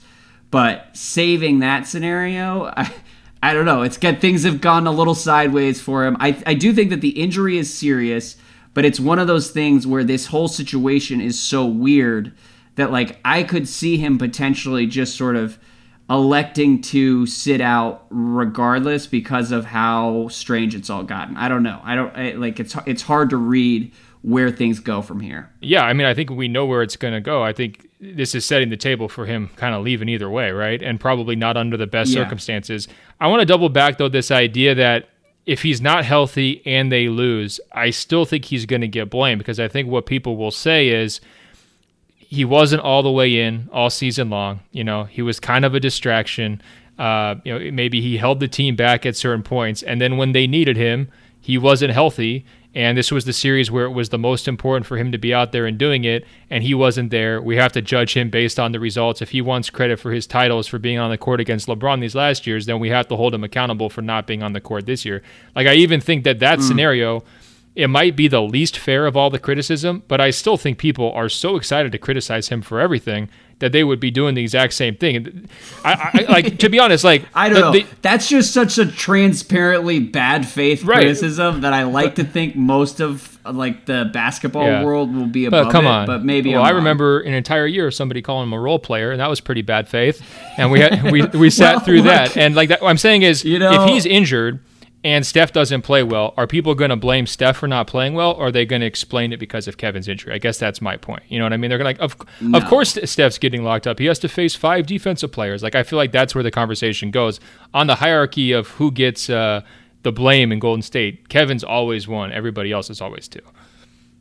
Yeah, um, I, that that sort of makes him seem like a, a, more of a victim than he's actually been over the last couple of years. I think. Um, he's had a role in some of this. And some of it is legitimate basketball criticism and, and or not even necessarily criticism just observation. I do feel a little validated by how much fun the warriors have become in his absence. Um, but i think everybody should be rooting for him to come back because more than anything else I don't want it to end with him on the sidelines for the last two weeks of this Warriors Warriors era. Like it, that sort of would leave a bad taste in a lot of people's mouths, I think. Um, and I hope he leaves this summer because I think that makes the league more interesting. But ending the last three years on such a weird, anticlimactic note would uh, would be a bummer for everyone. Yeah, and I, I don't see how we avoid that other than the, the one scenario mm. that I drove. Like, I think it's ending on a poor note basically every direction because the momentum's already been building. I mean, that's the one downside of this long time off for Golden State is that, like, instead of talking about what they did against Portland or instead of having people, like, you know, look head to head, how are they going to try to handle Kawhi and all that, the whole conversation, whether it was the one that, you know, Durant himself got sucked into on Twitter or everybody else, it's all been – you know, do they need yeah. Durant? Is he necessary? Uh, is he going to? When's he going to be healthy? It's all these things that are non-basketball related, or the way they get framed. I guess, like you're saying, they're kind of bad faith arguments. They're not really like fundamental. The conversation is not where it needs to be. It's not where it was a month and a half ago when we were saying, look at how incredible he is one on one or one on three, taking on these Clippers, 45 points, 50 points. Like that was the basketball conversation about him. And I, I don't think we're going to get back there. You know, like I, I hope we do. Yeah. Like I hope it comes to a situation where he's fully healthy, ready to go game three, outduels uh, Kawhi Leonard, or at least like holds up his end of the bargain, turns into a classic finals. That just seems like we're holding out such a sliver of hope at this point. yeah, well, like, yeah. And let me tell you something. I mean, I'm I'm trying to be nice in part because I just really like Kevin Durant and and I want things to work out for him. I I think the most realistic way to look at this is to say this is an era that has always been at least as weird as it's been cool.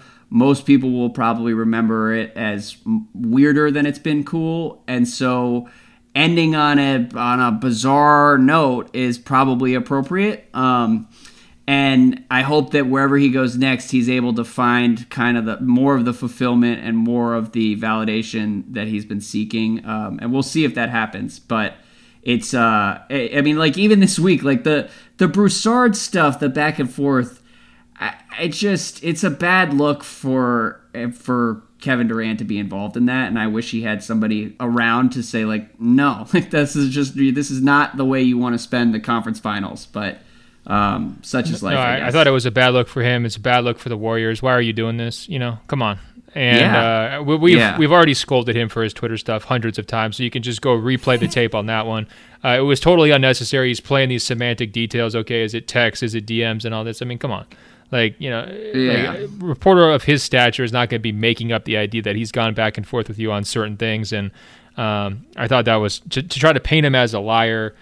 Uh, you know, it's just the, the media is such an easy target, you know, in, in this day and age. That that really is what bothers me more than anything. It's like you're subscribing to like the worst habits of America's worst people when, when you start just like right. you know trying to say that the media is lying and making all this stuff up and whatever. It's like come on, but um, yeah. So again, fresh start will probably be healthy for yeah, everybody. But, I think that's probably the takeaway. Well, my takeaway is that you know if you don't change what's aggravating you inside, it doesn't matter where you go. If you can't be satisfied in Golden State, you're not going to be satisfied in New York Knicks. I can promise you that, right? So yeah. the the process of self improvement begins within.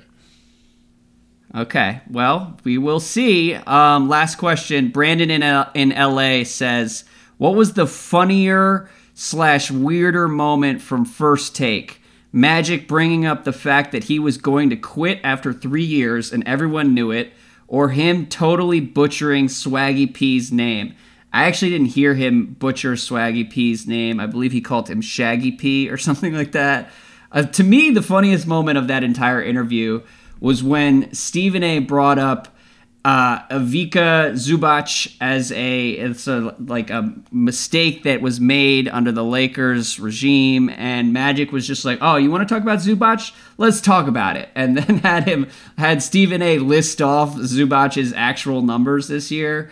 Um, it was just kind of it was honestly like you and I having a podcast, and so I enjoyed that back and forth. But um, what do you think of the the whole interview in general? Um, I thought it was a horrible look for Magic. I think that he's he went in there with one express purpose, which was you know basically to defend himself and to uh, defend his own ego and to try to mm-hmm. you know shift the discussion away from his own performance and his own work ethic, which clearly injured him. And you know I understand that. Like I get pretty defensive if people question me on those kinds of things too.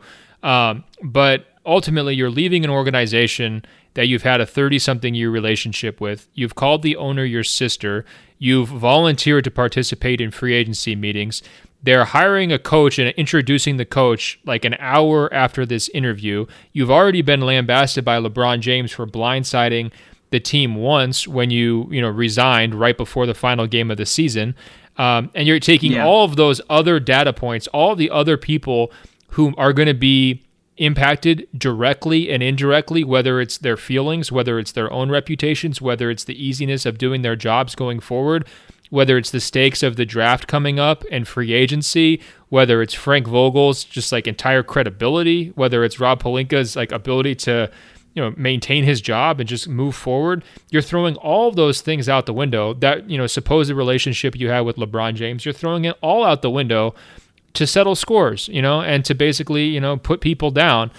And to me, yeah. it's just it was unprofessional, right? Let's, let's, dig into the the real Zubac playoff numbers. Magic Johnson says live on television on Monday morning. Um, I hear you, and I I think I agree with some of that. Um, there's no question that he went on there for self-serving reasons.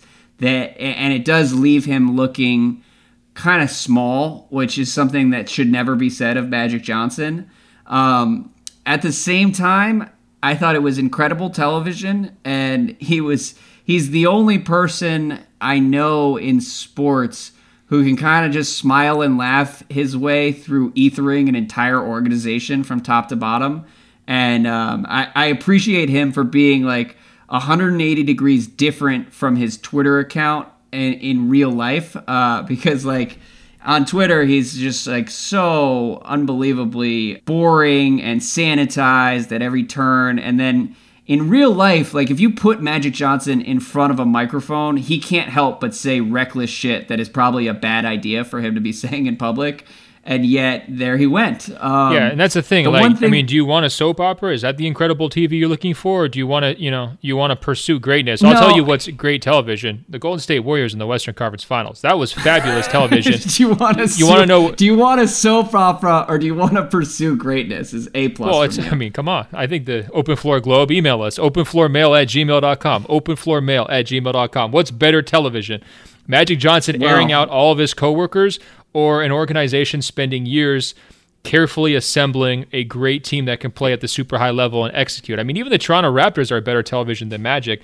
And what I don't understand, it depends on what version of the Warriors we're talking about. First of all, the uh, the Steph Warriors, I'm I'm right there with you, look, man. I think the truth is, I'll tell though, you, the Santa want a little Cruz Warriors are better TV than Magic Johnson airing people out. Like I just, I think it's such a terrible look. It it's was- unprofessional, and it sets them back. Uh, if you're a free agent, if you're Kawhi Leonard, and you're thinking, hey.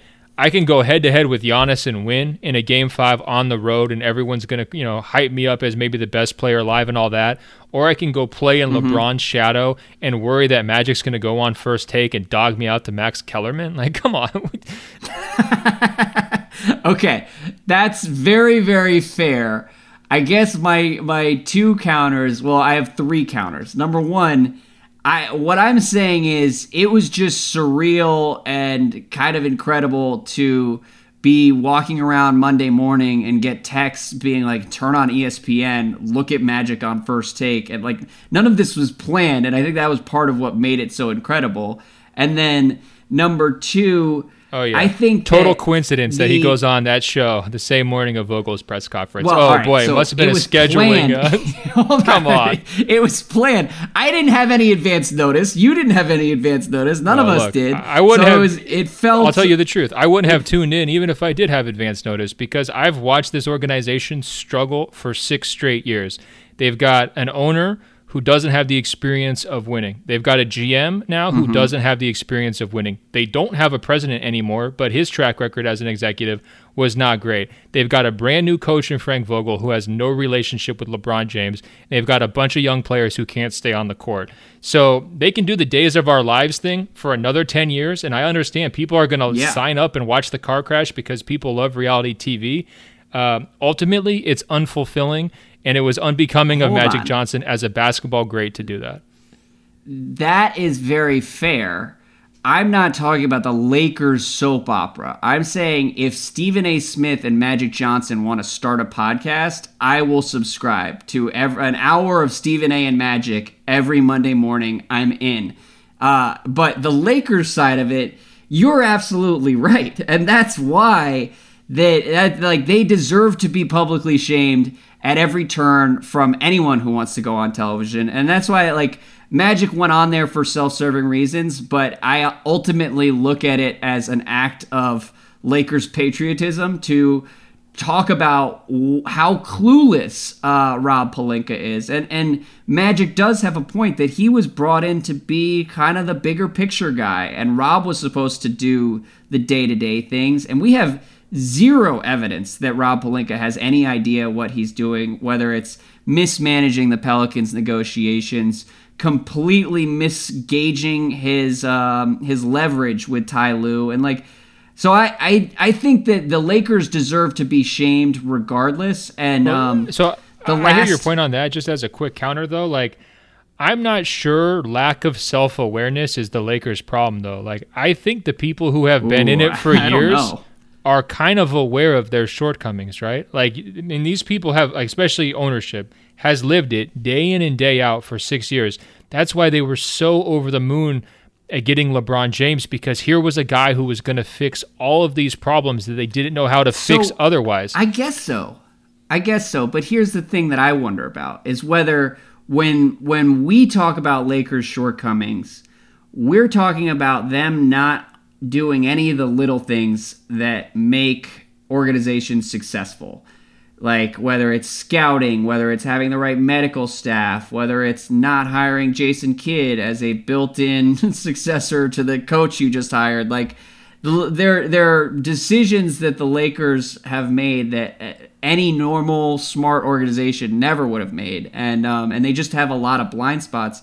But I think that when the Lakers think about their shortcomings, that's Jeanie being like, "That's right, we missed on Paul George, but that's okay. We're gonna sign Kawhi this summer." And and like it's the lack of titles, the lack of superstars that they think is is holding them back. When in reality, there's a lot of structural issues that just haven't been addressed for the last five or six years. I think it's a case where they're in over their head in the pool, and I think they know Mm-hmm. it, and they're not going to shout out, "I'm drowning, I'm drowning," because that's not good PR.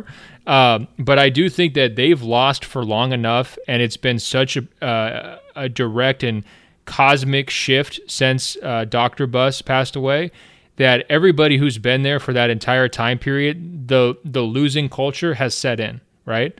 Um, LeBron mm. was not able to save it, and so I think that they're sitting there at this point, realizing they don't have the answers, right? Why else do you send 15 people for your interview with Monty Williams, right? like, why else do you settle on Frank Vogel and have that whole thing play out publicly? with everybody trying to angle to to shift the blame somewhere else because you know it's a bad decision, because you know it's a bad process, and because you want to be the last person standing because you believe yourself that you maybe uh, know better than the other people there. I don't think there. If you yeah. pulled all those people blindly and said, "Hey," Are, is this a functional organization? Do you guys really know what you're doing? Do we have experienced decision makers in the places that need to be there? Are we working as a team? Is this healthy?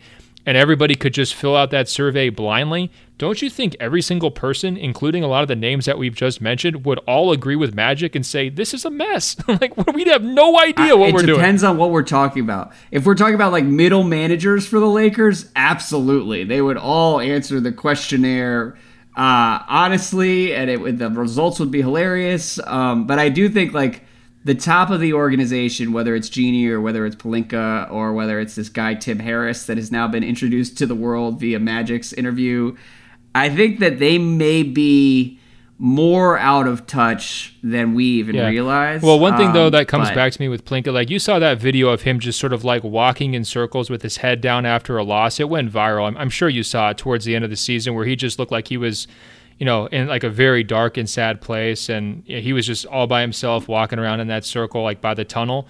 Um, yeah, that scene played out 25 times this year. You know, like I I watched him make that like after losses. Look, he's I, a strange. I know, but I'm saying I I watched him make that walk of shame. You know, from the court out yeah. the arena 25 times, and I'm not trying to like you know completely bury him.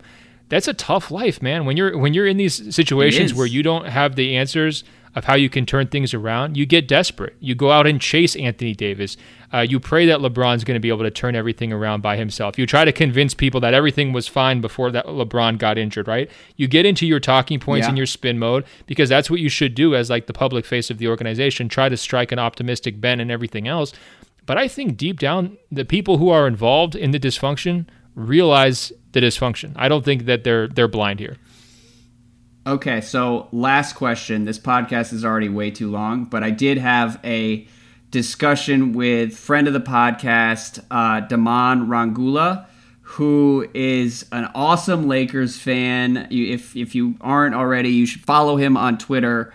Um, but we were talking back and forth about kind of the state of the Lakers. I wrote about Jeanie Buss earlier this week, and I followed up with him a couple days later, and he came back with a galaxy brain take that I actually kind of agree with and said the best thing that could happen to the Lakers this season, um, this offseason, that is, would be to not sign any of these superstars and watch the Clippers hit it big with Kawhi and another superstar and come back to next year with a, a real super team so that the Lakers would be shamed into actually making some of the real changes that they've needed to make over the last like 10 years and that have just been kind of ignored over the years. Yeah. What do you think? I, I, love that idea, but again, I think if someone's going to come in and say, "Look, we don't need to do that. Like, here's a quick fix," aren't they going to opt for that quick fix because they want to believe, right?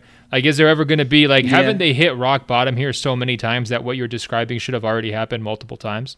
Um, yeah. I think they're in this cycle I mean, where like somebody gets two years to try to make it work. It doesn't work. Somebody else promises a better path. Okay, you bring that person in, you let them go for two years, then you fire them, you bring somebody else in. Um, I mean, to be honest, I think something like that could trigger LeBron to kind of question his role in all of this. Like, at what point? And wouldn't that then maybe trigger the the the like crisis that this this this stupid franchise actually needs. Like they need a full scale overhaul. Yeah. I I guess we can't know that, but I also think that the easiest way to get what to what you're describing is for on an ownership change, right? For somebody to sell the yeah. team. Like I, I I don't know. Like we've got a long track record here of how they do business for six seasons. It hasn't worked, and my confidence in that moment of clarity where they turn into this team that's just like you know scrappy underdogs, drafting all these different guys, you know, building the right way and all of that uh, is zero. like I'll, I'll believe it when I see it because D'Angelo Russell is where he is, Julius Randle is where he is, you know, and all the other moves along the way. And I think that it's not all their fault because they get held to the standard of the Showtime Lakers, the Shaq Kobe Lakers, yeah. the 2010 Lakers, right? They they feel that pressure to always be viewed as a top 3 organization or even the number 1 organization in the NBA and that pressure influences their decision making in so many I mean it makes them go for short-term solutions over long-term solutions time and time and time again.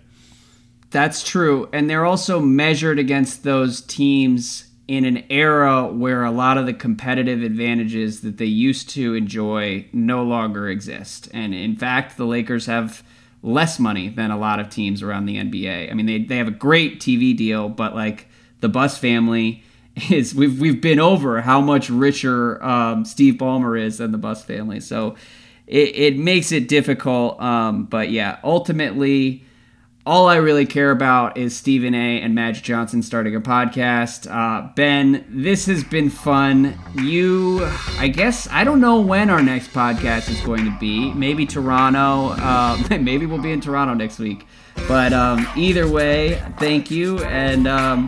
We'll see where we are uh, with our when, when it's time to preview the finals. That, sound, that sounds week. good. Look, if you're going to be shouting out Damon's Twitter, go ahead and give my Instagram a shout out. Ben.Golliver on Instagram. Check me out.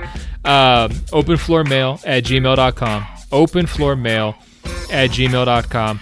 Uh, also, we're on Apple Podcasts. You can search for our page uh, by typing in open floor. That's two words. Find that page, scroll down. It will say rate and review tap five stars. It's just that easy. We really appreciate you helping us spread the word.